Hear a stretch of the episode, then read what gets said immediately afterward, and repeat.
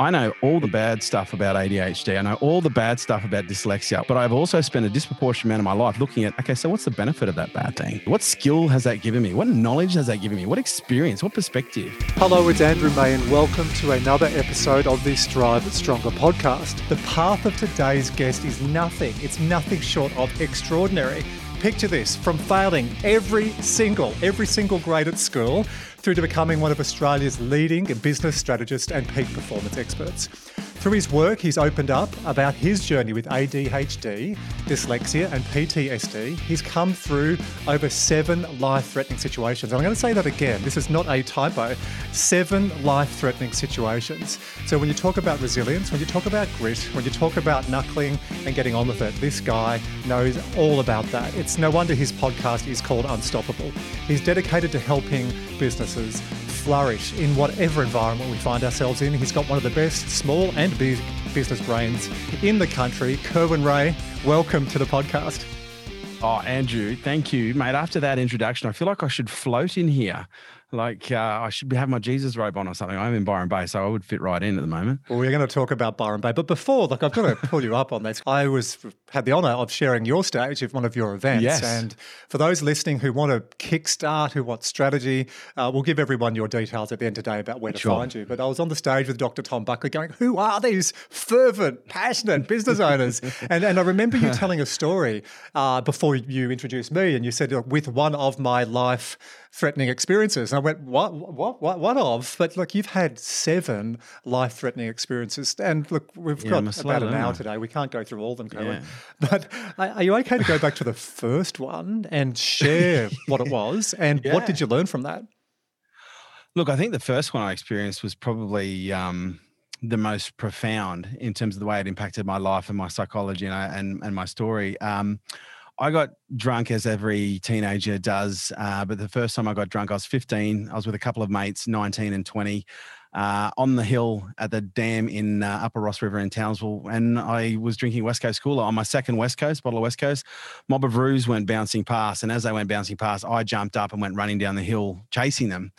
Uh, and the hill had long grass. And I didn't see in the long grass at the bottom of the hill there was a big dip and a drain, uh, and then there was a road. And I had this bottle in my hand, and I was just chasing these roos. They've jumped across the big uh, the the drain, and I fell into the drain, across the drain, onto the road with the bottle in my hand. And you can probably actually you can see this light brings it up. I've got some really yeah, gnarly scars, scars, here and here, and these were opened right up. And you know, I don't want to discuss the viewers. My son loves this story, but you know, I was pumping out a spray of blood at least, you know, three quarters of a meter. I could see all my tendons and flesh and nerves, and I could see them separate because I was trying to move my hand and I couldn't. Um, anyway, the short version of that story is uh, 13 and a half hours of microsurgery, two blood transfusions later. I was told, and this is the best part of the story. I was actually told my mum was overseas at the time, so I was staying with friends when it happened. So it was all very, you know, I guess you could say I, I, I was I had this period of 36 to 48 hours where I was alone. I didn't have a lot of people around after the accident. And so it was kind of sinking in. And uh, when the doctor came in after the surgery, he goes, mate, you know, I hate to be the bearer of bad news. We've done the best that we can but um, you know you'll end up with maybe 25% use of your hand back um, with physical therapy but don't worry you'll be eligible for disability pension you know when you're old and I, my first thought was what kind of a work you know and I couldn't fathom it because I, you know, as you said in the intro, I'd failed every subject from year one to year 12. And I'm not an ignorant kid at this point. I'm quite a self aware kid. I knew I was not very academic. I thought, okay, the only chance that I've got really is as a professional athlete. And so I had professional athletic, you know, becoming a professional sportsman's goggles on. And what um, sport? What was your sport? Look, I, I, I, I could have, you know, I was one of those. I was very gifted in the area of sports, and I think I could have really kind of applied myself to anything, whether it be rugby league or rugby union. Um, I unfortunately, when the accident happened, I basically threw it all out. I didn't think of anything other than um, I guess you could say the rehabilitation, and it was a big rehab, you know, and especially, and you got to understand the, the psychological impact of when you tell a 15 year old kid they're at the most, you know, one of the most formative stages of their life, especially as a man. You know, you're going into that stage. I get told I'm going to be physically disabled. Um, and yeah, then I had to process that and, and, and deal with that. And over the next couple years, it was one of the most incredible experiences of my life. At the time, I thought I was, you know, because I, I used to wear a bandana around my hand at school because it looked like I tried to commit suicide. And, the, you know, some kids, as they do, would spread stories. And yeah, it was a real challenge, but it was one of the most incredible things because it took me and it's still taking me because the only thing I can't do now, I just can't close these fingers. And I'm still working on the point of getting to where I can. I'm still rehabbing to this day, just to give you context. But it took me a good 12, you know, just over 12 months to the point where I got my the use of my hand back but it was just through nothing but feverish determination and this desire just to you know get to an outcome. And that set me up you know because again it was formative. And rather than you know using it as a trauma go well my life could have been great. Oh one day i may have been a professional footballer if not for this accident it became the foundation of what I'd call my resilient my resilience foundation because it was painful, it was hard, it was difficult. I had to take nine months off school. You know where the rehab was. It was an hour and a half from my home away on the bus, and so I was an hour and a half into rehab. I was in rehab six days a week, hour and a half to two hours in rehab every day, then an hour and a half home. So I couldn't go to school. So I was off school for nine months, close to twelve months. Uh, and all I was doing is every day, six days a week, grinding at rehab. Well, when you talk and about so, that, yeah, how easy is COVID? Huh? Like for someone like you. now, before we go to COVID, mate, I enjoy COVID. Let's be honest. We're going to get there, but if anyone uses the word pivot on this podcast, we find them. It's gone up now to ten dollars. So we can do a pirouette, we can do a backflip, but not a pivot. But that's one. And you often hear an American speaker, Kerwin. You do, you do presentations all over the world now. You know, you hear the American, hey, I had this life threatening experience. And you go, oh, one, mate, I had seven. so, uh, yeah. again, not going through chronologically, but like when you have one, let alone seven, what, what, what, what's the growth with each one? And then I've got a, a fundamental question to ask you. No, it's a really good question because Napoleon Hill even talks about this in his book Think and Grow Rich, Rich about how there are fundamental events in our lives, you know, births, deaths, and marriages. Um, and you know, for me, mortality is one of those things that I don't think a lot of people really respect their mortality. And by virtue of not respecting their mortality, they don't respect time, you know, because time is an expression of our mortality. And so for me, you know, after the first one, I didn't really fully appreciate the impact of what that meant. Yes, I had a a, a, traumatic experience that has served me in so many incredible ways, but I didn't really fully understand it. You know, when the second and third uh, experiences happened, because they were a little bit more, I guess you could say, um, in the context of uh, potentially very violent. You know, one of them was two of them in, in the area of security, um, or three actually in the area of when I was uh, a private security contractor. And so, you know, there were situations where, you know, weapons were involved and, you know, that kind of gives you a very different perspective. When a gun, when someone puts a gun to your head, you know, it's a very different mortality experience to, to, you know, for me falling over and cutting my arm open. And so, and then I had the, the last one, which I'll, I'll flip to, I had a near drowning experience, which was, uh, which was pretty significant. That, that was pretty, pretty heavy. Uh, but the last one I think was probably the one that really capped it. And I think that's why I had a few. You know, as I said, and I joked, Andrew, I'm, I'm a, I can be a little bit of a slow learner, but I am. I'm one of these people that I take lessons from every experience. But this this pattern kept on popping up, and I'll be honest with you, I stopped counting because I've got one of these lives. Like, I, and I say this to my partner all the time. My life is a movie. Sorry, I'm not supposed to swear on this podcast. I apologize because there's I have so much crazy. I've done a little bit of passionate life. swerring on this podcast. Okay, so under the guise, Kerwin okay. Rae, because I've uh, seen you at your work and love your enthusiasm. We are allowed, permissible, okay, passionate, passionate swearing. swearing okay.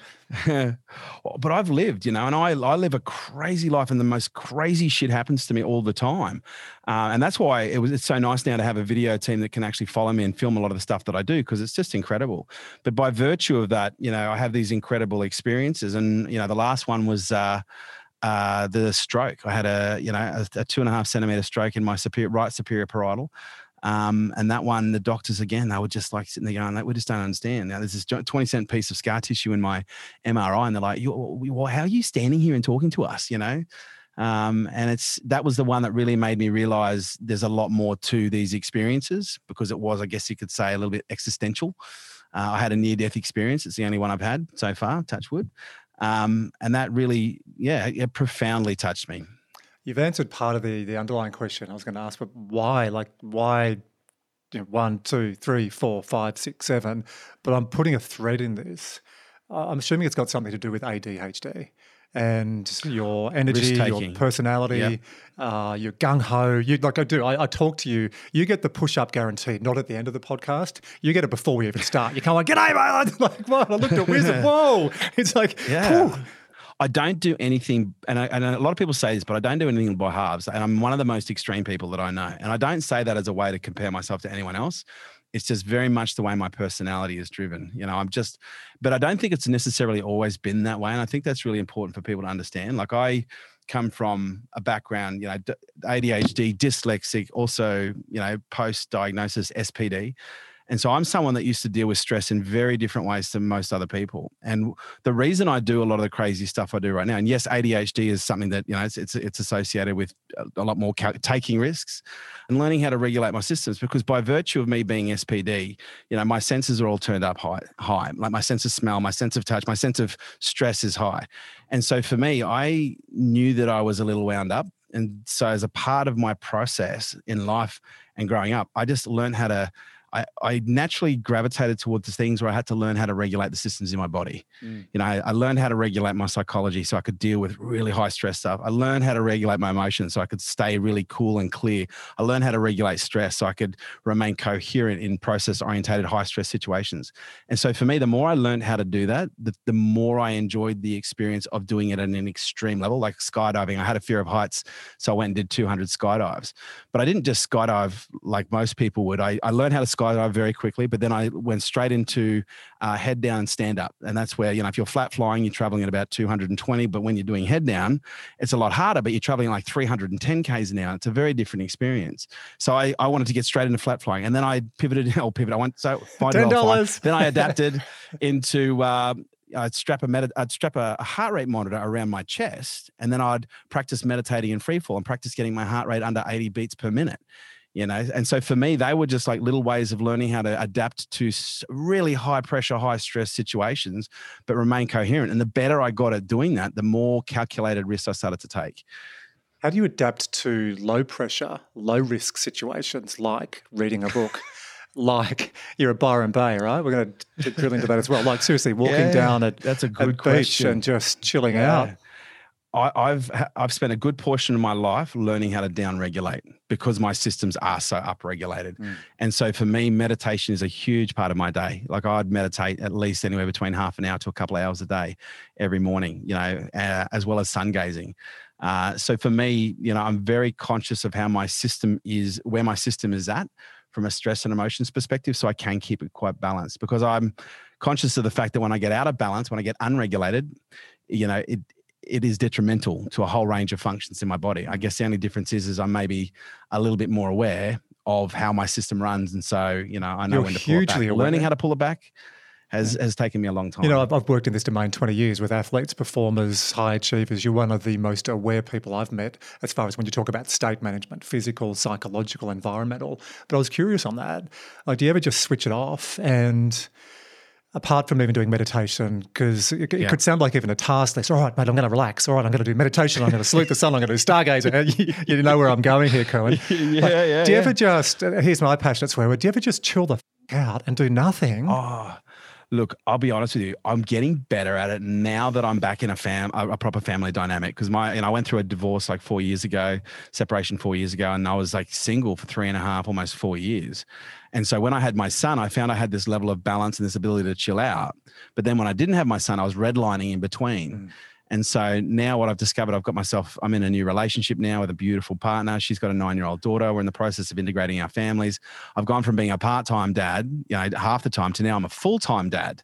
And so for me, that's been incredible because I go home now and my life is chaos at home but it's the most beautiful form of chaos. And I, you probably know this yourself, Andrew. You know, there, there's a diff, there's differences of chaos. And to me, going home to a crazy household, on some levels, yes, it is a little bit draining, but on the other level, it's like, you know what, this is what helps keep me sane. You know, because I'm like everyone else. I've got kids that talk back. I've got kids that in some cases won't clean their room. You know, and there's jobs to be done. And wow. that to me, I find very, I find washing up very therapeutic. Uh, I'm a bit weird like that. No, I, I hear uh, a number so, of people yeah. say that, especially on all the time. Um, you know, go go go, just washing the dishes. For some people, it's a ah, mindful. Oh, it's now beautiful. you know, our, I have got a dishwasher, but I don't use it. I'll I'll hand wash, wash. the dishes because it's just mindful. I get it when you go from massive disruption, and, one of the biggest disruptions you can go through is in a mm-hmm. relationship mm. with kids. Yeah. And then yes. pulling that apart, it pulls apart at the heart. So it can be really, you know, it, it's a distraction, it's fragmentation. I'm really happy to hear that yeah, you've you've reached yeah. that that place. Thanks, I'm also really happy to see you really step up in the the realm of mental health. You've been announced as an ambassador recently for ADHD. I want to call out Kara, our lovely producer, who rang me up. This is the first time she's, she's done this, Kerwin. She did a brief with you last week. She rang me up I was in Gerroa uh, writing my next book, getting, getting away from the craziness. You know, you've gone to Byron Bay, I go to Gerroa periodically. And she left a message Andy, look, I know you're down the South Coast, but I just spoke to Kerwin and we spoke for longer than you're going to speak to him on the podcast. and, and, and Kara has ADHD and she's happy for me to say this, yeah. but you touched her in that conversation and you just said a few things to her and obviously to your community now, openly talking mm. about this. Uh, where, when did this genesis start? When did you feel like you had to take a different path? It's a different way of positioning. You know, you, you for ten or so years, my understanding stood up and hey, I'm yep. Kerwin and you know, bulletproof and mm. unstoppable, mm. and it's a real vulnerability yeah, great there. Question. Look, it's interesting. I, I um I talk about my life. Like I've for 20 years I've played really well in the in the performance space in business. And you know, I consider myself someone who's obsessed with performance. It just so happens that business is my commercialization.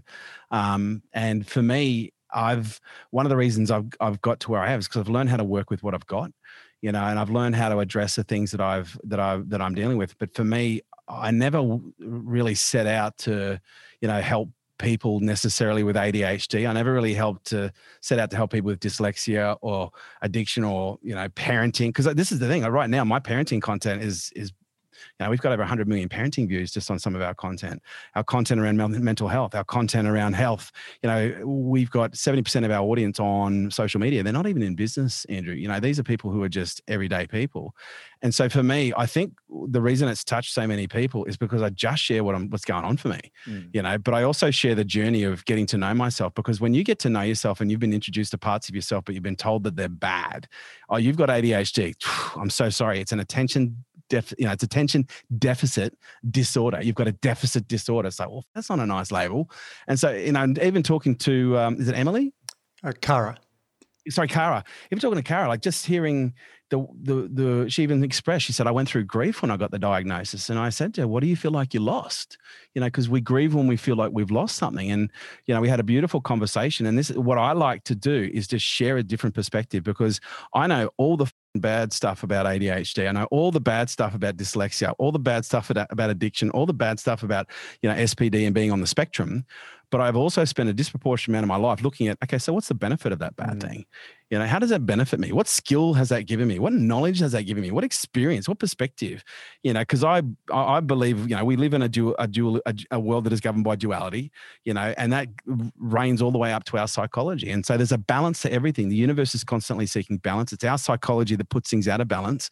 And so when we look at certain characteristics that we express, and we're only told all of the bad things about it, and we're told that this is the only way that you can manage it is through you know medication it doesn't make people feel good. And one of the things I've learned is yes, when you have the ADHD brain, your brain is working differently. It has what, and this is the funny thing when they look at the ADHD brain, they say the ADHD brain is maladaptive or it's maladapted. So it's it's it's adapted differently to the environment, and as a result, it's got different profiles of hormones, different profiles of chemicals.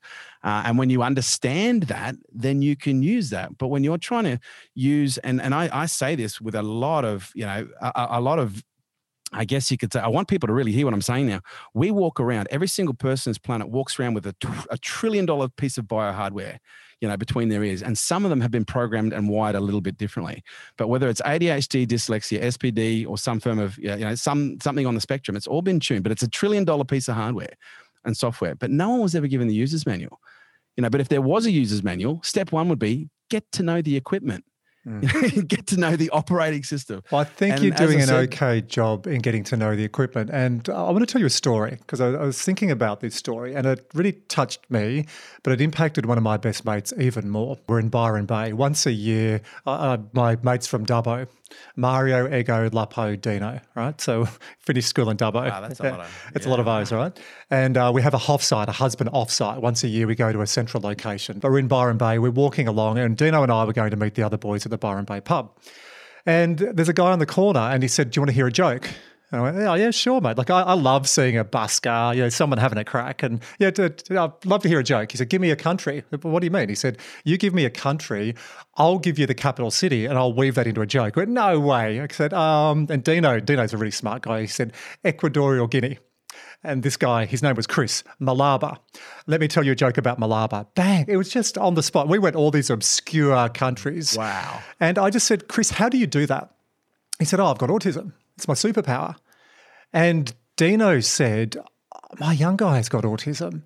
And that's the first time I've heard someone say it's a superpower. He's got homeschooling. Mm. And it really touched Dino. Like we had a, mm. a, a, moment later after a beer, like Dino will listen to this and go, it wasn't a moment, I just spoke to you. But it was, I could see for Dino the fact that Chris had said, what is his superpower? And I thought that was beautiful. Yeah. So when I hear you yeah, talk about uh, ADHD, post traumatic stress disorder, dyslexia, you've turned that into a superpower.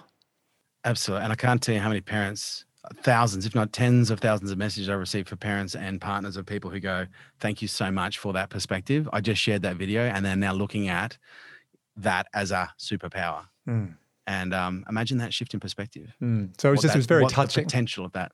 Yeah, and it's beautiful. I'm, I'm I'm stoked to hear that, mate. We've all had the conversations about fear, anxiety, working from home, leading remote, and all that stuff.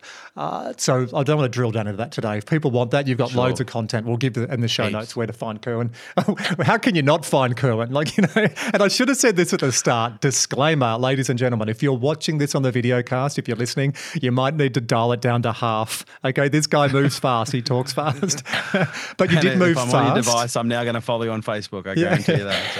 you, you moved really fast with COVID. You were at Darling oh, yes, Harbour. in that respect, yeah. Yeah, and you moved really quickly. Yep. So set the scene for us, how you relocated your business and you ended up in Byron Bay like that.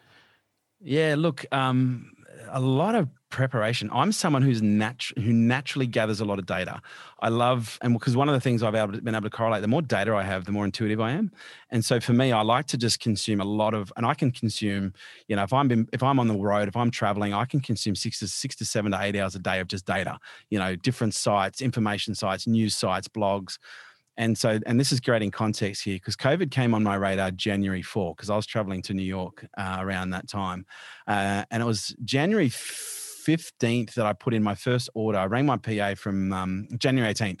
I rang my EA from New York and I said, listen, you need to order 200 masks.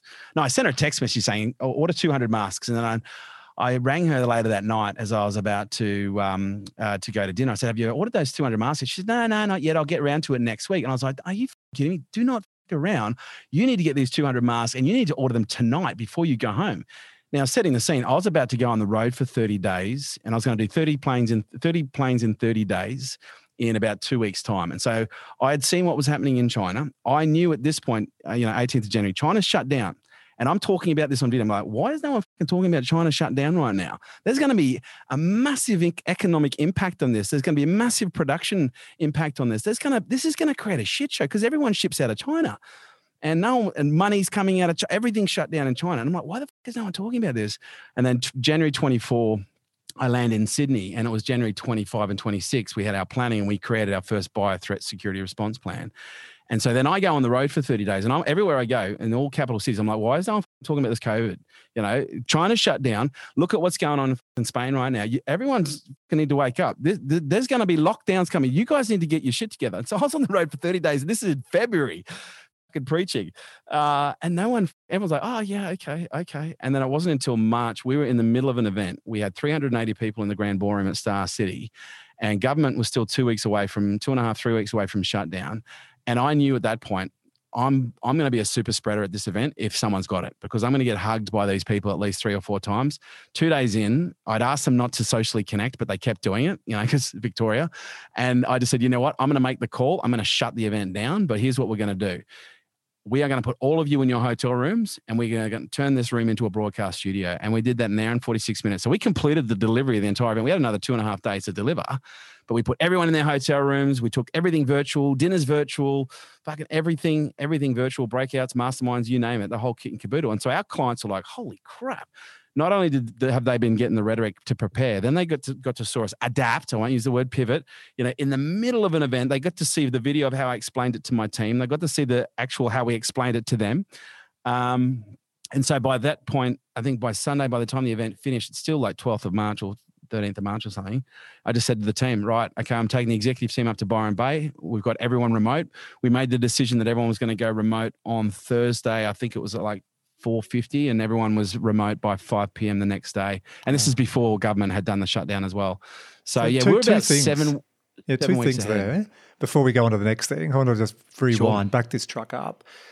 To go broadcast and set up an event center and have everyone in their rooms, it's it's very funny, right? Everyone's gone to this conference, woohoo, and I'm in my room and it's virtual. Yeah, but that was that was quick. And we know with digital, uh, you start with digital really bad. Like, you know, when you first do your, your foray into digital. So, for anyone listening to this who's just starting, get over it. It's never going to be perfect, especially to start with. So, you start digital really bad, then you're bad, yeah. Then you're okay. Then you're good. And then you're really good. That takes time. So you didn't do that in an hour and a half and go, right, let's go through really bad to bad to good. You'd invested.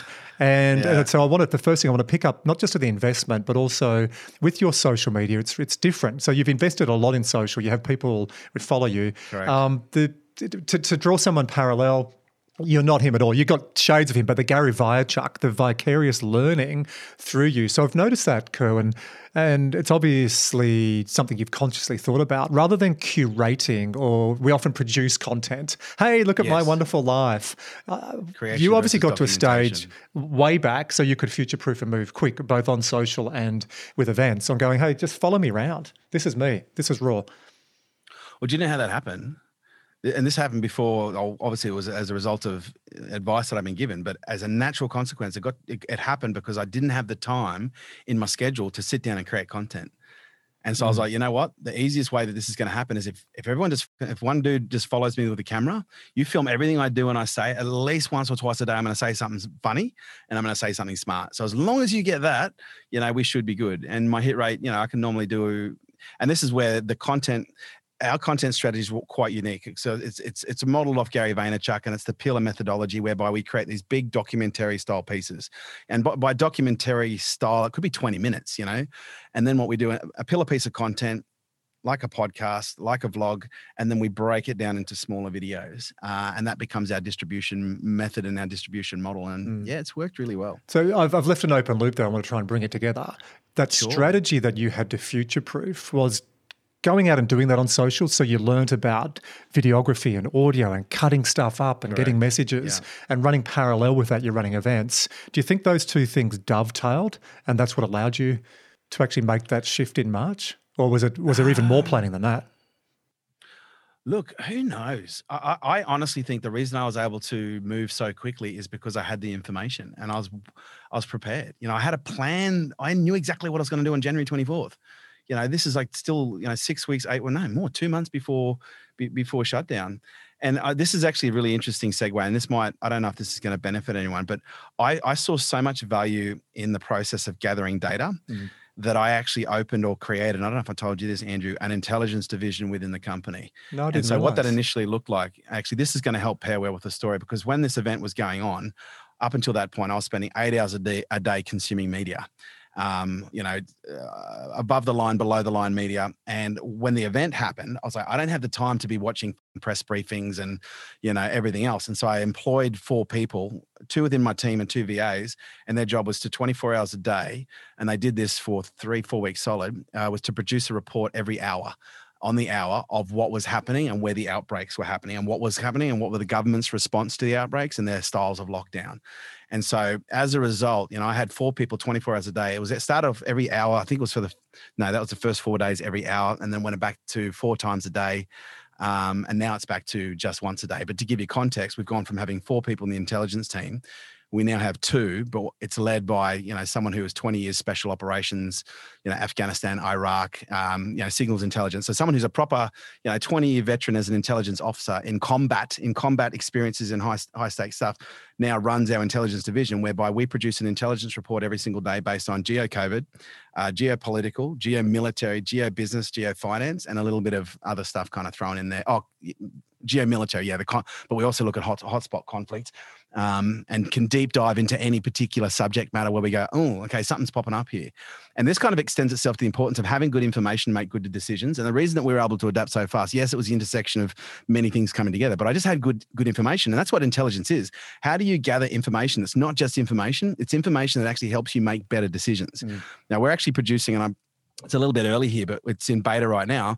This service, I've now started giving it to my clients every single day, giving them the intelligence brief, and they're losing their minds because going, oh my God, we're getting access to information. Because when you consider the amount of, and this is the part that really landed for me, when you consider the amount of time that we spend consuming information to make decisions, it's most people it's either not enough or it's too much. For me, eight hours a day, way too much.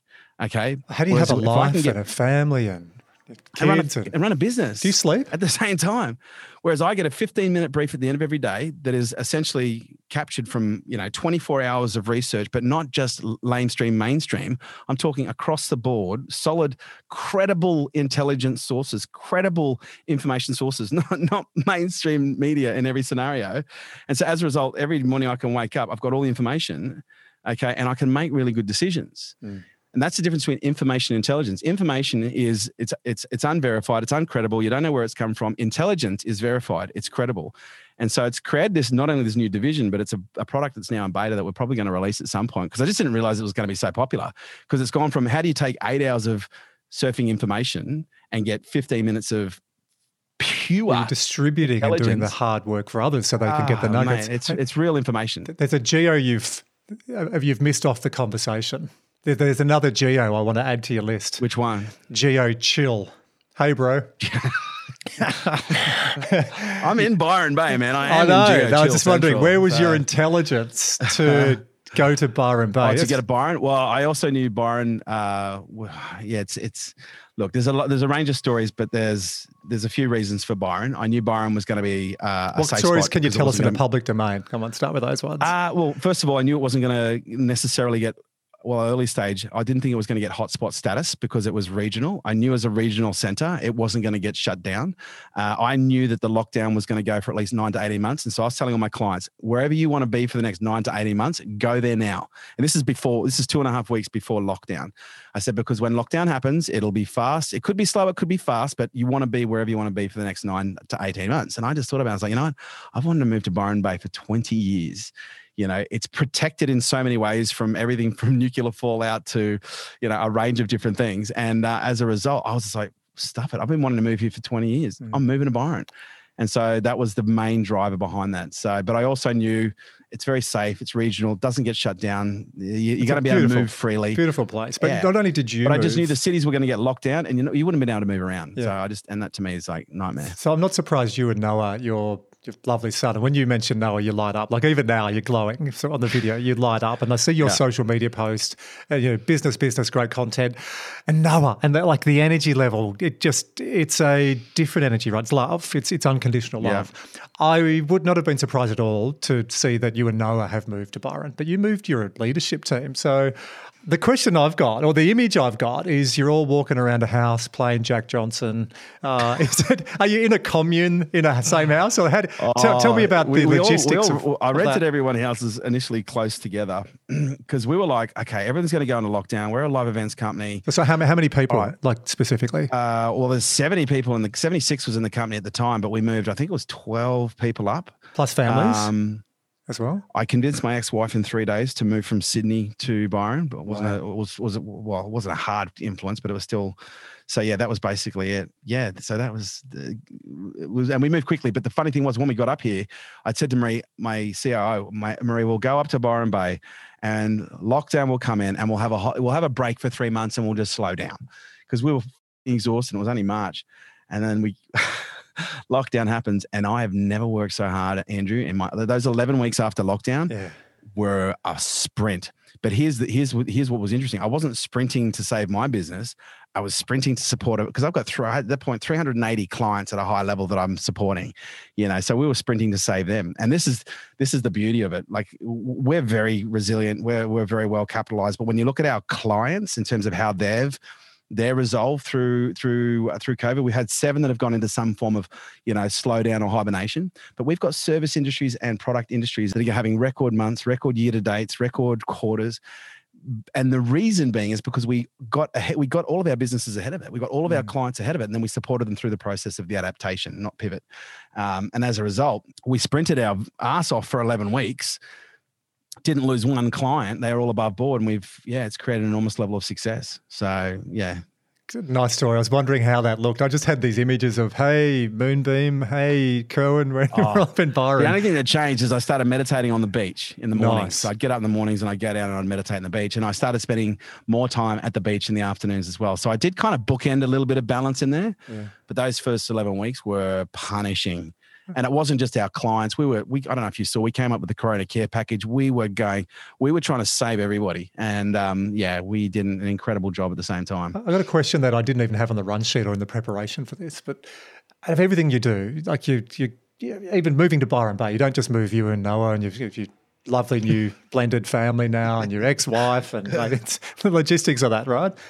I'm tired. We're halfway through this interview, right?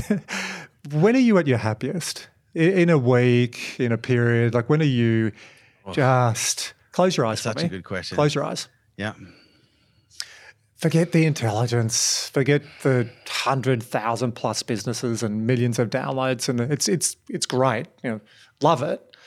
When are you at your happiest? When are you at your calmest? When are you just being?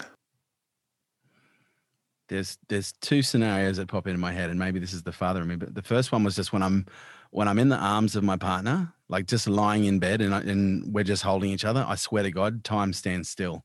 Um, and I, for some reason, we seem to, um, yeah, we seem to resonate at a level where we just have to touch each other, and we both go into calm, and it's really quite profound. Um, and the second one would be when I'm doing the same thing with my son. Um, so yeah, for me, it's very much it's when it's eh, when I'm in a physical contact with someone I love, it really does mm. ground me. Feel the difference in energy? Massive. Now? It's, it's nice. I was getting tired. okay, I was burning you out. Sorry, mate. no, no, no. It's good. I, I love your energy, and I said, you know, I, I, I'd been following you for a while, and you're Rip Van Winkle. You know, he became an overnight success in 20 years. Yeah. And I'm sure you've had Basically, people say to you, yeah. "Oh, cool. I, I, first heard about you yeah. 2016, 2017." That's when that's, most people. That, that's when yeah. you, had a real bounce. That's but when we bounced. you've been doing this for 20 years. Yeah, 20 over years. Tw- well, over 20 years now. Yeah, so it's been a long time. But that's, I think, is an important part of the story because a lot of people assume that you know any form of success and mastery is achieved sometimes just by doing small things and it's not it really is and that's i think the biggest thing around mastering you i think this is the same school of thought as you it's it, when you really commit to mastery you realize it's not even about the mastery it's just about the process mm. and the more you repeat that process the better and easier and the more flow and i think that's the ultimate outcome here is the more flow our lives have so how do you keep up the intensity? And it's, it's nice to shift, but uh, we'll go back. But I think when for people listening and watching this, you'll actually see it'll be like bang, bang, bang, bang, sparks, sparks, sparks, and then ah, oh, we're going to finish hard, right? This is this is a classic yeah. keynote, right? You, you go hard, and then you have the reflective piece, and then you go hard. um, what do you have in your sort of skill set for sustainability? Whether it's physical, psychological, team. Yeah, Great question. For me, when we look at the physical side, routines are everything to me. Um, and it might sound a little boring, you know, that people go, oh, you have to do a routine every day. Well, first of all, no, I don't do all my routines every day, but everybody has routines. You know, brushing your teeth is a routine. And if you do it at the same time every morning and you can train yourself to do it at the same, same time every morning and you've done it for the last 30, 40, 50 years, what else can you train yourself to do every single morning that would be a benefit outside of just making your teeth whiter and your What does fresher? your morning look like apart from trimming that beautifully trimmed beard and those pearly whites? What What's your morning um, routine? What's it look like? My normal morning routine when I'm in flow is I will normally wake up and I'm I'm not a I wouldn't say I'm a great sleeper. Um, I've got a, a, gene switch where my I don't produce melatonin properly, so as a result, I'm a very light sleeper. So I normally wake up anywhere between three to four thirty, five o'clock every morning, and so at that time in the morning, I find I don't like to get up and get creative and get on the computer. I just like to sit up in bed or go out into the balcony or go down the beach and just meditate. To me, that is the witching hour. It is the best time of the day to meditate. The, for me, I have the best meditations of my life. You know, between three thirty and uh, and six in the morning And so normally when about six rolls round, that's when I'll start, I'll go down to the beach or I'll go outside and start sun gazing. For me, I've had some challenges with my short sight in the last couple of months. And so I've been hacking that. And one of the things that's been profound in terms of reversing short sight is sun gazing every day. Mm. So that's been profound. And then I'll come in and I'll juice. And um, for the last probably eight months, I was doing about 400 mils of lemon juice about five days a week. Uh, I've stopped that now. I've now converted to a carrot and celery mix. So every single morning, and it sounds monotonous, but I have someone that makes sure that they deliver it the night before. So every morning when I wake up, it's there. I don't have to sit there and chew celery. Uh, and, and then I get on with my day. For people who aren't familiar with sun gazing, can you explain what that is, what it looks like? Yeah, sun gazing is an ancient ritual where you basically stare at the sun, but you do it at, at very specific and prescribed times of the day for specific and prescribed times. Because when you start to lose sight in your eye, especially short sight, what happens is the the the the the, the lens stops flexing, and the reason in most cases it stops flexing is because it's not being used. And when it stops flexing, it doesn't allow as much light in. And so therefore, you know, we lose sight in low light situations. And so what we've got to do in order to get the lens working is you have to flex the lens and you have to get in as much light as possible. And so if you stare at the sun, you know, for the first, let's call it, you know, 30 minutes every morning, just as it cracks the horizon until it gets no more than three fingers above the, you know, of the horizon to the top. If you start with your eyes closed, you know, letting the light in, it actually starts to let more light into your eye. And so as a result, you actually let more light into the lens and the lens actually becomes uh, more flexible. And it's meditative and as well. Like when you, it's, it's, it's very meditative. Holy crap, it lights you up, endorphins, you name it. Like it, what it does for your hormones is phenomenal. Like I, I started doing it for my eyesight, but then I was like, holy crap, this is like some of the best meditations I've had. I've been staring into the sun. Or if you, you take know, your shoes off you know, get into grounding. I can literally feel when. I stare in the sun, my whole brain like uh, like fire up, and I just feel it firing up and all the way around, and your brain just feels wow. alive. And then as you build up, you can start staring, open your eyes a bit more, a bit more, a bit more. And, you know, now I can stare straight in the sun for 10, 15 minutes, bang on. And I walk away, or then I'll put my eyes over to do the, the negative and I'll do some acupressure around my face. But then I walk back and I can see the pixels on my phone. It's just mm. incredible. So I just wanted to uh, have a clear delineation because there's been a bit in the papers recently about perineal gazing. Uh, it, that's anal different. gazing, yeah, not the same thing. Yeah, uh, anal sun gazing. I don't, yeah, want to give the view, people know the perineum, yeah. and you know, it's that getting some sunshine, but very different. That's a big word, about. Andrew. You should know not to use big words around me. so, uh, really interesting when you set that up. You said when I'm in flow, so that's when mm-hmm. everything's in flow. Correct. What about when you're not in flow? What does a morning? When I'm not in flow, ah, uh, gosh, I won't meditate in the morning. I'll wake up. Uh, I haven't, uh, and again, I guess uh, I think it's really important to probably create a, a bit more of a distinction with that distinction because sometimes I won't be in flow with my routines, but I'll be in flow with life. So for the last week and a half, I haven't been meditating every morning, but I've been having beautiful cuddles in the morning with my partner, you know, and then waking up, having the kids come in, getting up, making the kids breakfast. And so for me, it's a different kind of flow. And so for me, I have my performance routines and I will live my performance routines probably like 70% of the time. And then on the other 30% of the time, I just live like a normal person. I'm going to play if that back to you. I don't want to... This is what that looked like. Um, and then I have cuddles with my beautiful. There's a shift. This is good, Kerwin. Um, it's great. I, I didn't it's know. Look, I, I, had an idea what we're going to talk about today. Part of me existed, I, no, right? I didn't know we were going to. I'm going to get you to close your eyes and breathe and you know, actually show people that auditory or to listen to the change, but watch the change. So. Mm look, you've got great state management, you've got great self awareness, you do all this intelligence gathering, and you've got really good risk assessment. I can imagine there's some people listening, watching this going, oh, where do I start? And let's, let's paint the picture. They've got a coffee cart in a, a city or a town that hasn't had much traffic. They've got a business that hasn't, through no fault of their own, really been able to do the, the big shift into digital. Where do they start? Or it could be a business that's been going along for a while and is sort of on that digital journey halfway. What's your advice to people? Like, where on earth do you start? Look, I think the first thing, the first place you start, and this might sound a bit cliche, is you start with yourself because you know you're not going to be able to find a solution any outcome if you're not in a good state of mind. You know, and if you're not looking at things with with proper perspective, and so you know, the first place I'd start is with yourself. The second place I'd start with is by the simple question: What other what way what other ways have I got that I can provide value? with the existing clients that I've got, what are there other what other ways can I deliver product? What other ways can I deliver a service? You know, it was interesting because I had um, this is going to be really con- potentially quite confronting. In the middle of that event, it was on the day two before shutdown. I had a client stand up and he goes, "Oh, this is my business. You know, this is what it is. You need. Can you just tell me what I need to do right now in order to survive?" And I said, "No." I said, that's your fucking job to work it out. I'll just ask you the, I'll ask you some questions and then you need to ask better questions and then you need to keep the process going.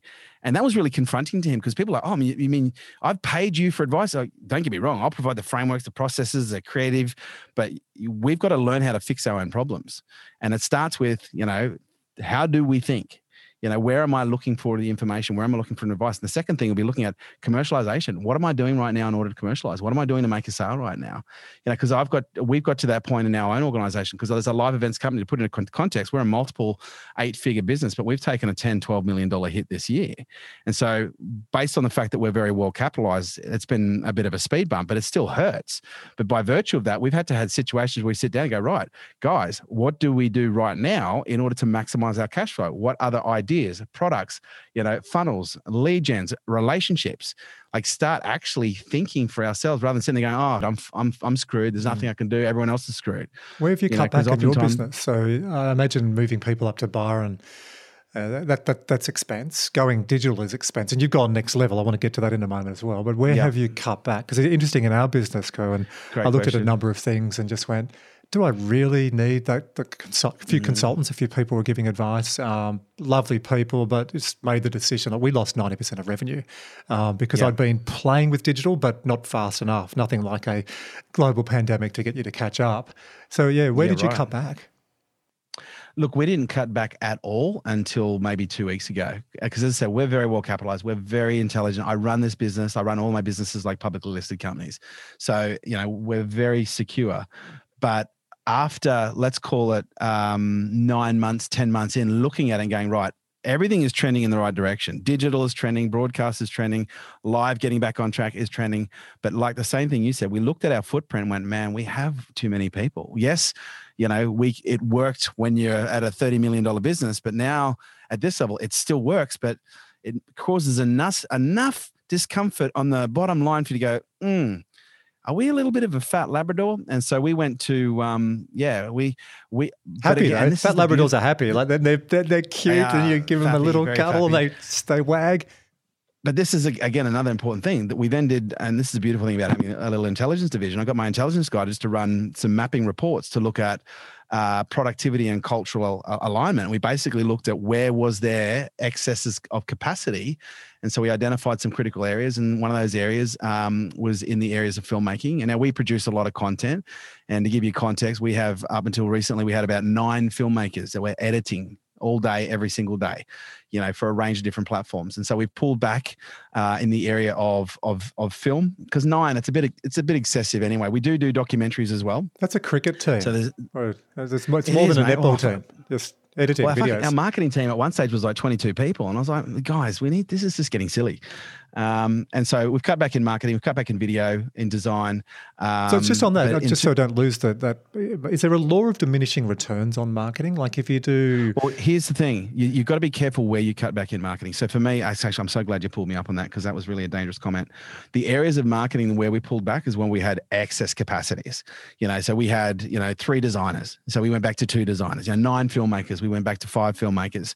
Um, uh, we outsourced a few different roles and, and, a few bits and pieces. But when it came to, and let me be clear, let me be clear here. When it came to uh, acquisitions and paid media, no, we didn't touch that. Yeah, because acquisitions and paid media, they're the guys that keep the floodgates open at the front end. Mm. You know, of being able to generate leads and bring leads in and convert those leads and hand them off to the sales team. Mm. So for me, yeah, it's. I think the biggest challenge that most people have when it cut back when they cut back is they do cut back in the wrong areas versus cutting back in the right areas. And for us, we did an enormous amount of data gathering and looked at all the different functions and the process maps and go right where are we losing capacity? Who is who is who is performing at the level? Who's not? Who is culturally aligned? Who's not? Where are the correlations? Uh, and it was tough because and this is the really hard thing i didn't get rid of anyone that was bad that was the challenging thing. And I don't know if you've ever done this, Andrew, but it's the first time in my life. It was very humbling because I've never had to let people go my entire life. Oh, you know, I've never done, I've had done, done restructure. In in different businesses I've had and in sport, uh, consulting. It's awful. I, I don't think anyone nice. who's compassionate, who you know, loves human not, condition, not an enjoyable goes, process. "Hey, I'm, I've got to make five people redundant today. I cannot wait to get to work." It's a terrible thing no. to do. It was not a fun process, but it was one that I'm incredibly grateful for. You know, because everything difficult is incredibly rewarding, and that was you know one of the most challenging things. It was very humbling, um, but it was it was really um, humbling from the perspective of first of all letting people go and being seen as someone letting people go, and then secondly going shit, I actually let I let this get too big. Mm. You know, I am the reason I'm letting these people go. And the third thing was humbling is like I'm actually letting people go who are good talent.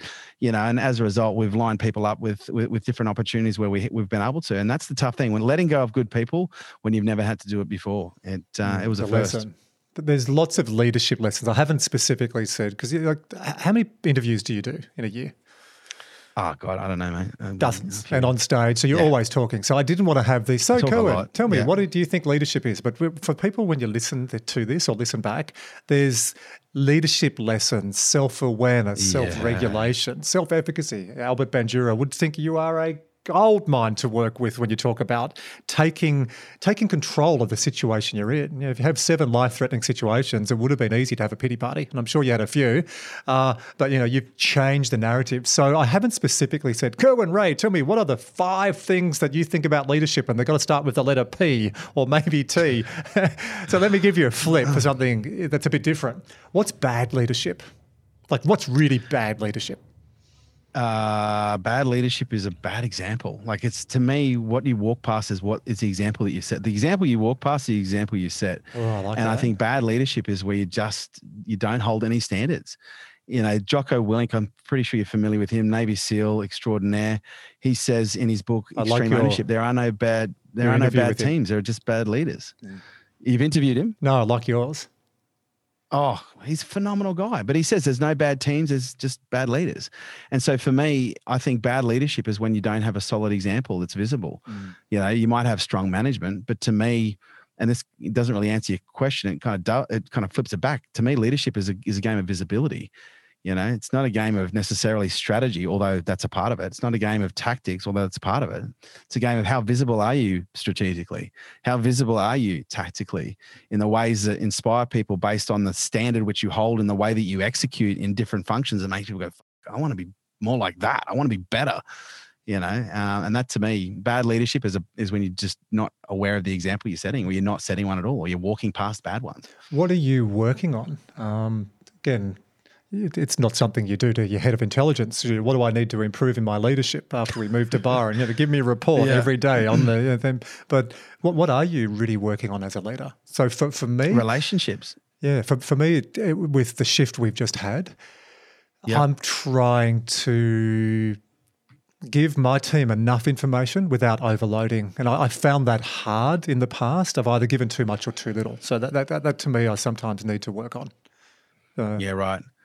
Look, I think for me, it's it's it's really connection because the thing with high performance teams is they're like athletes, and depending on their level of maturity, they don't always know how to regulate their own systems because they're still you know on their own journey. And so for me, that's one of the most important aspects of relationship management from a leadership perspective is know, is getting to know your players, getting to know your team, so that you know when they need support and you know what types of support, you know when they need to be rested. Um, and I think that's one of the challenges with COVID is it's made us more effective? Because this was interesting. And I think, I don't know if you had the same thing, but I remember two weeks into COVID, I'm like, this is great. i am having like 50% less meetings every day. You know, I'm not, not having flying everywhere with, with, with, not, with stupid shit. But what I didn't realize was all those little got a minute me- meetings, although they were irritating as, as, as, as, as things can be, some of them actually served a really important purpose of connection and building relationship and rapport and you know just being able and that's the thing I can walk through a room and you know I've I've I've, I've studied behavioral psychology, you know, Paul Ekman, David Matsumoto, uh, Phil Houston from the CIA. So I can walk through a room and I can just read a room instantly. And so for me, when I walk through a room, my team, when, when my team's involved, I don't even have to talk to anyone and I can see what's going on. And I can see if, oh shit, that person's having that person. And I can just, and so I can work with that. But when I don't see that, you know, at first I was like, wow, I've got all this time. But then I said to Marie, my number two, I said, you know what? we've actually got to take some of that time and invest it in outreach and actually connecting with some people, key people, and going, "Hey, how are you going? Oh yeah, I'm getting my top done. I'm getting my top. No, no, no. How are you going? How are the team going? Mm. You know, what what else is going on? You know, and um, when we started doing that, it was it was really it was really quite telling. Um, so Marie, yeah, for me, just, relationships. I'm going to correct you. Marie's your number one. She's brilliant. Like she's. Uh, she is. You know what? I should say that. I've, I've, actually only said the other day. I've got to stop calling my number two. She's my number one. Yeah, you're her number two, Absolutely.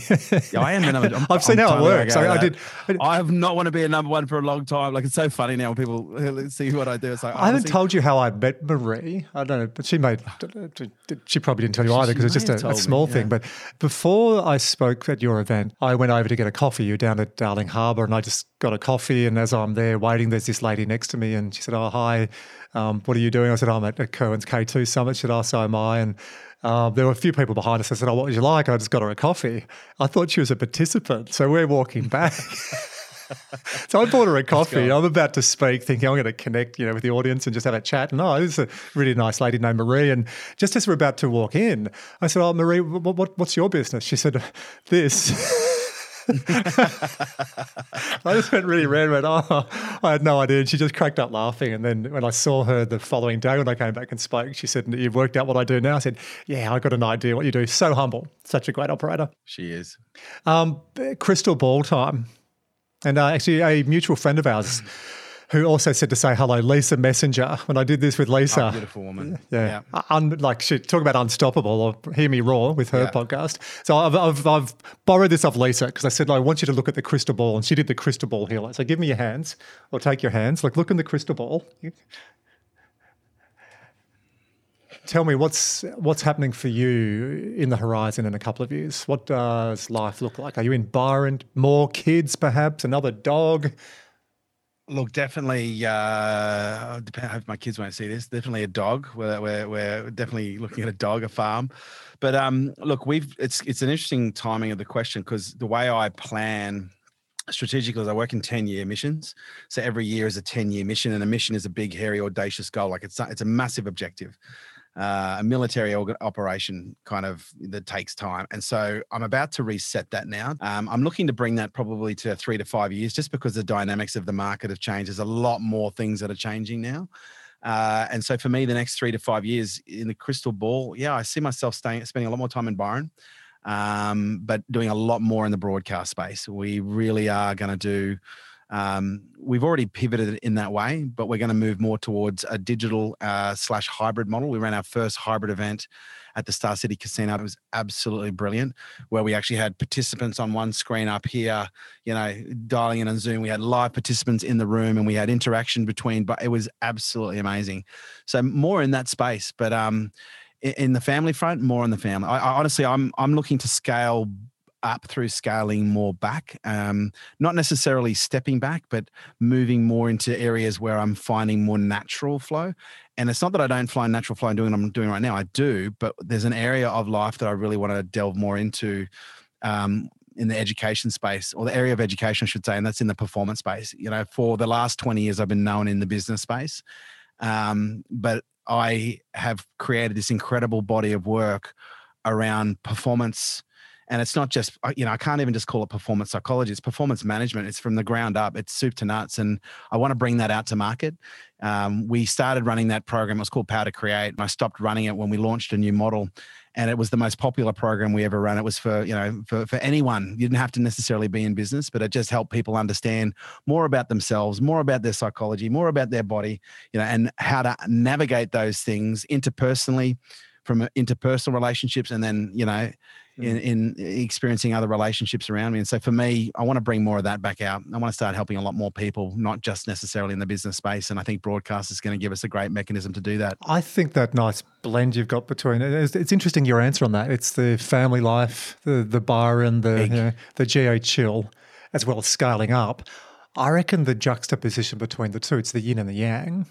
I reckon that's going to give you your next 10, 20, 30 years. Uh, my thoughts, I think Easily. we all, yeah. and, and I, have been on the verge of burning out in the past as well. And I've had little reminders, and I realize when I'm nurturing myself, my family, my loved ones, mm. It's playing the long game. And that's something that I know a lot of business owners wrestle with. As even as I'm saying this, I've got my alter ego going, yeah, you didn't really practice that this time. But it's it's hard, isn't it? But when you get to a stage, I think that is part of you know, our journey. Sounds like I'm on Australian Idol. Thanks for the journey. You haven't seen the end of me, Australia. We have. uh, but I think as we mature and adapt, you work out what works for you. You go at an intense pace. I love it. But I've seen something different in you today and, and, and it's mm. been really rich. And it's been nice seeing that. I, I haven't Thanks, seen mate. that before. Yeah, and it's new, and I'm and and I'm really enjoying it. And I, I've I, like I, I've got an Insta family now, like with my partner having a daughter. Like family's been a really big value for me for a very long time, and it's based on, you know, probably the fact that boys breed values. I brought up by a single mum, you know, and I never really had a big, you know, roaring family. And then when I, um, you know, got married, my ex-wife had a big family and I got a bit of exposure to that. And so for me, I really do find a nice, happy place in a solid family unit. And what that looks like, it doesn't have to be massive. It's just that ability to, yeah, be able to come home and connect with kids, come home and connect with a partner in a meaningful way where there's a, you know, huge level of acceptance and love and yeah, it's done wonders for me, mate. I can see it's nice. It's the um, it's it's the real balance to the go go go go go go go go, go. and don't yeah. don't ever lose that. That's what we you know, love seeing with you. But the funny thing is, my partner's just like me. We are so alike. It's crazy, but this is where it's really funny. We're both very high energy, but the moment we come together and our skin touches, we both go calm. Hmm. It's really interesting. We don't actually jazz it, jack each other up. We really calm each other down. It's really quite interesting. Interesting as well, just un- unpacking what you just said three to five years. Um, noted. I think a lot of people go, "What's your ten-year plan?" Uh, you, yep do a number of events. How many futurists have got up on stage at your events around the world in the last five years and said, hey, case scenario, the world is going to grow four ceramic clogs and stop spinning. We're going to shut boundaries, shut borders. No one. And if you got a you know, male or female to do that, they probably would have got booed off stage, or you and your team would have gone, oh, she was out there. Yeah, probably get it back for a bit of shock values. So we didn't predict that. So interesting, you've narrowed mm. down to three to five years.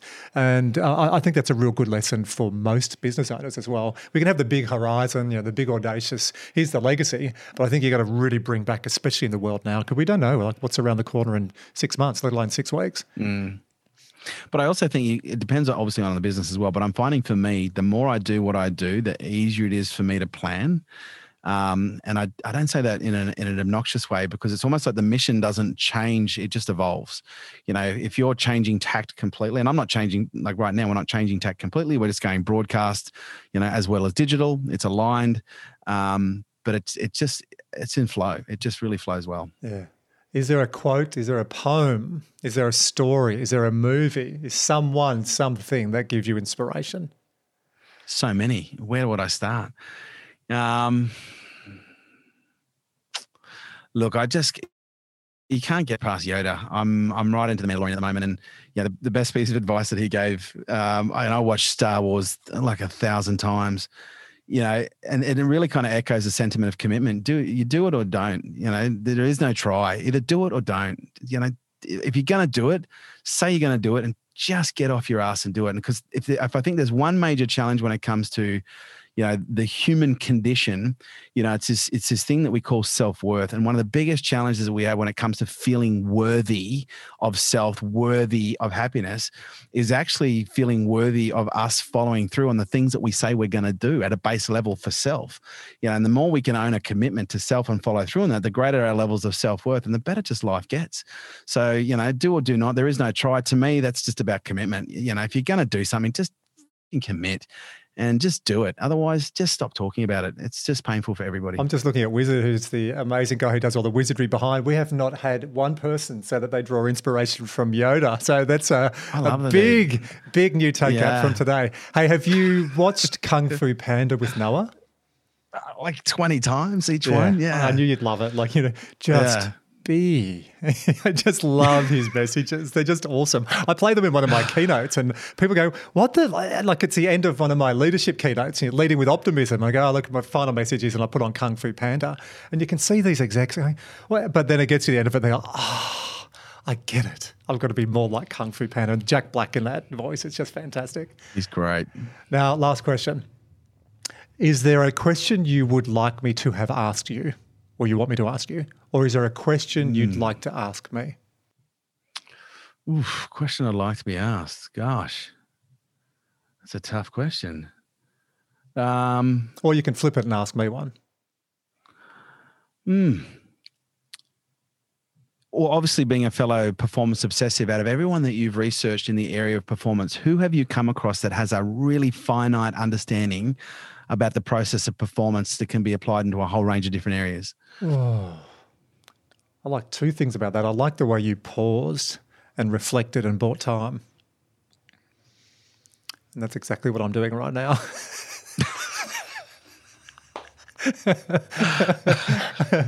There's not one. Uh, there's not one, and and uh, interesting. you're saying you're you're wanting to really get back and do your performance stuff. You do.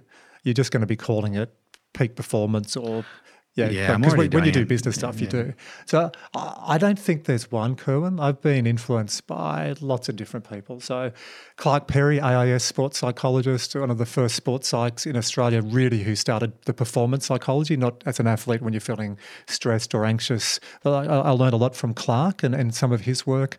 Uh, the power of full engagement. I've learned a lot from Human Performance Oh, Institute phenomenal book. So Schwartz. influential Yeah. when I was a 27 year old who just moved from Hobart, missed out on my running dream. You know, I had two goals. One, I wanted to break the four minute mile. Two, I wanted to go to the Olympics, and I did neither. You know, I became a consultant. And, um, that book was massively influential. When I studied uh, coaching psychology at Sydney University, uh, God bless his soul, Dr. Tony Grant, who passed away, I got a lot of rigor to coaching psychology. I think it had been very intuitive. So as a coach, and I worked in athletics, track and field, AFL, in sports coaching, it- it's changed, but it used to be sports telling. So I've had mentors as well. So yeah, it's really hard to answer. But but what I'm finding, what I'm really enjoying, Kerwin, is going back to some of that and looking at some of the new stuff. Yeah, looking at a lot of the stuff that we do in the corporate world and the public space in sport, it crosses over. So that was a very long answer that I draw you know, different information from all different domains. Have you got have you got one that you would recommend apart from yourself? It's- oh no, and that's why for me I'm always interested in that space, and I've just uh, to me it's just in a process of identifying all the different systems that relate to performance, and then just studying every single one um, and learning how to regulate them through experience and practice Hmm. and developing process. I've really enjoyed today. I've uh, I've enjoyed Likewise, the mate. yeah. I've enjoyed the bang bang bang bang bang the shift the bang bang bang and and, And I really ah. yeah no I commend you on Thanks, mate. whether it was conscious subconscious. I think it's it's always there. It's just not everybody gets to see it. Do you know what I mean? And um, I think the context I'm in right now, it's probably just a lot more present. Um, but yeah, it's it's definitely been there. But um, maybe this is the first time for you.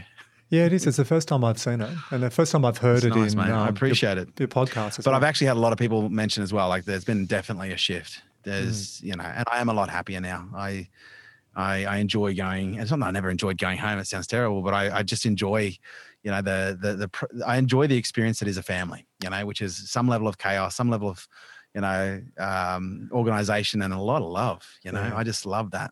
I think that drives a lot of to love. people to start with, Kerwin. The, the psychological construct is drive. The layman's term, you have a, a beer with your mate in the pub or a champagne with one of your friends, it's called a chip on the shoulder. I think a lot of us, when we start, it's you're trying to prove something. And I can only imagine that when you're told at 15 your hand's not going to work and disability and all that stuff. Uh, but so you then get to a stage where you go, okay, I'm going to get a nice blend between the two. And that's, you know, I think you're the yin and the yang today. It's nice. Thanks, man. I appreciate that. So for those who want more of Kerwin Rae, where should they go? Oh, you can find us everywhere uh, Facebook, Instagram, TikTok, LinkedIn, YouTube, um, Telegram. But uh, just go to kerwinrae.com. You know, if, and if you're interested in anything to do with performance, and we talk about everything from business, health, relationships, as well as even parenting. Like I'm so open with my parenting journey. Um, yeah, kerwinrae.com. Sign up for the newsletter, and you'll get heaps of stuff sent out. There's heaps of free stuff on there as well. You are unstoppable, uh, and I've Damn straight. we've seen lots of examples of that. So to, we you are unstoppable, and we've seen loads of examples today. So Kerwin, I really appreciate you joining us today. Thanks, Andrew. Appreciate it, brother. Hey, it's Andrew, and we hope you enjoyed that episode. We would really appreciate it if you helped us amplify the Strive Stronger with Andrew May podcast by sharing episodes with colleagues and friends and going to iTunes and leaving a rating and review. This really does help us get this message out to a wider audience. And if you would like to know more about how Strive Stronger uplifts teams through optimizing human performance and well-being, make sure you check out strivestronger.com. And if you'd like to know more about my personal practice, focusing on all things human performance, go to andrewmay.com where you can explore the books I have written, including MadsFit, which has now sold over 85,000 copies, or book me as a speaker at your next annual conference or company offsite. Or if you'd like to really turbocharge your business and personal success and wake up to a better way of living, working, and leading, check out my brand new evidence based Human Performance Academy that starts in July. I'm really, really looking forward to getting that going. And if you'd like to receive regular updates from me each month, make sure you subscribe to my monthly e newsletter, the AM Edition.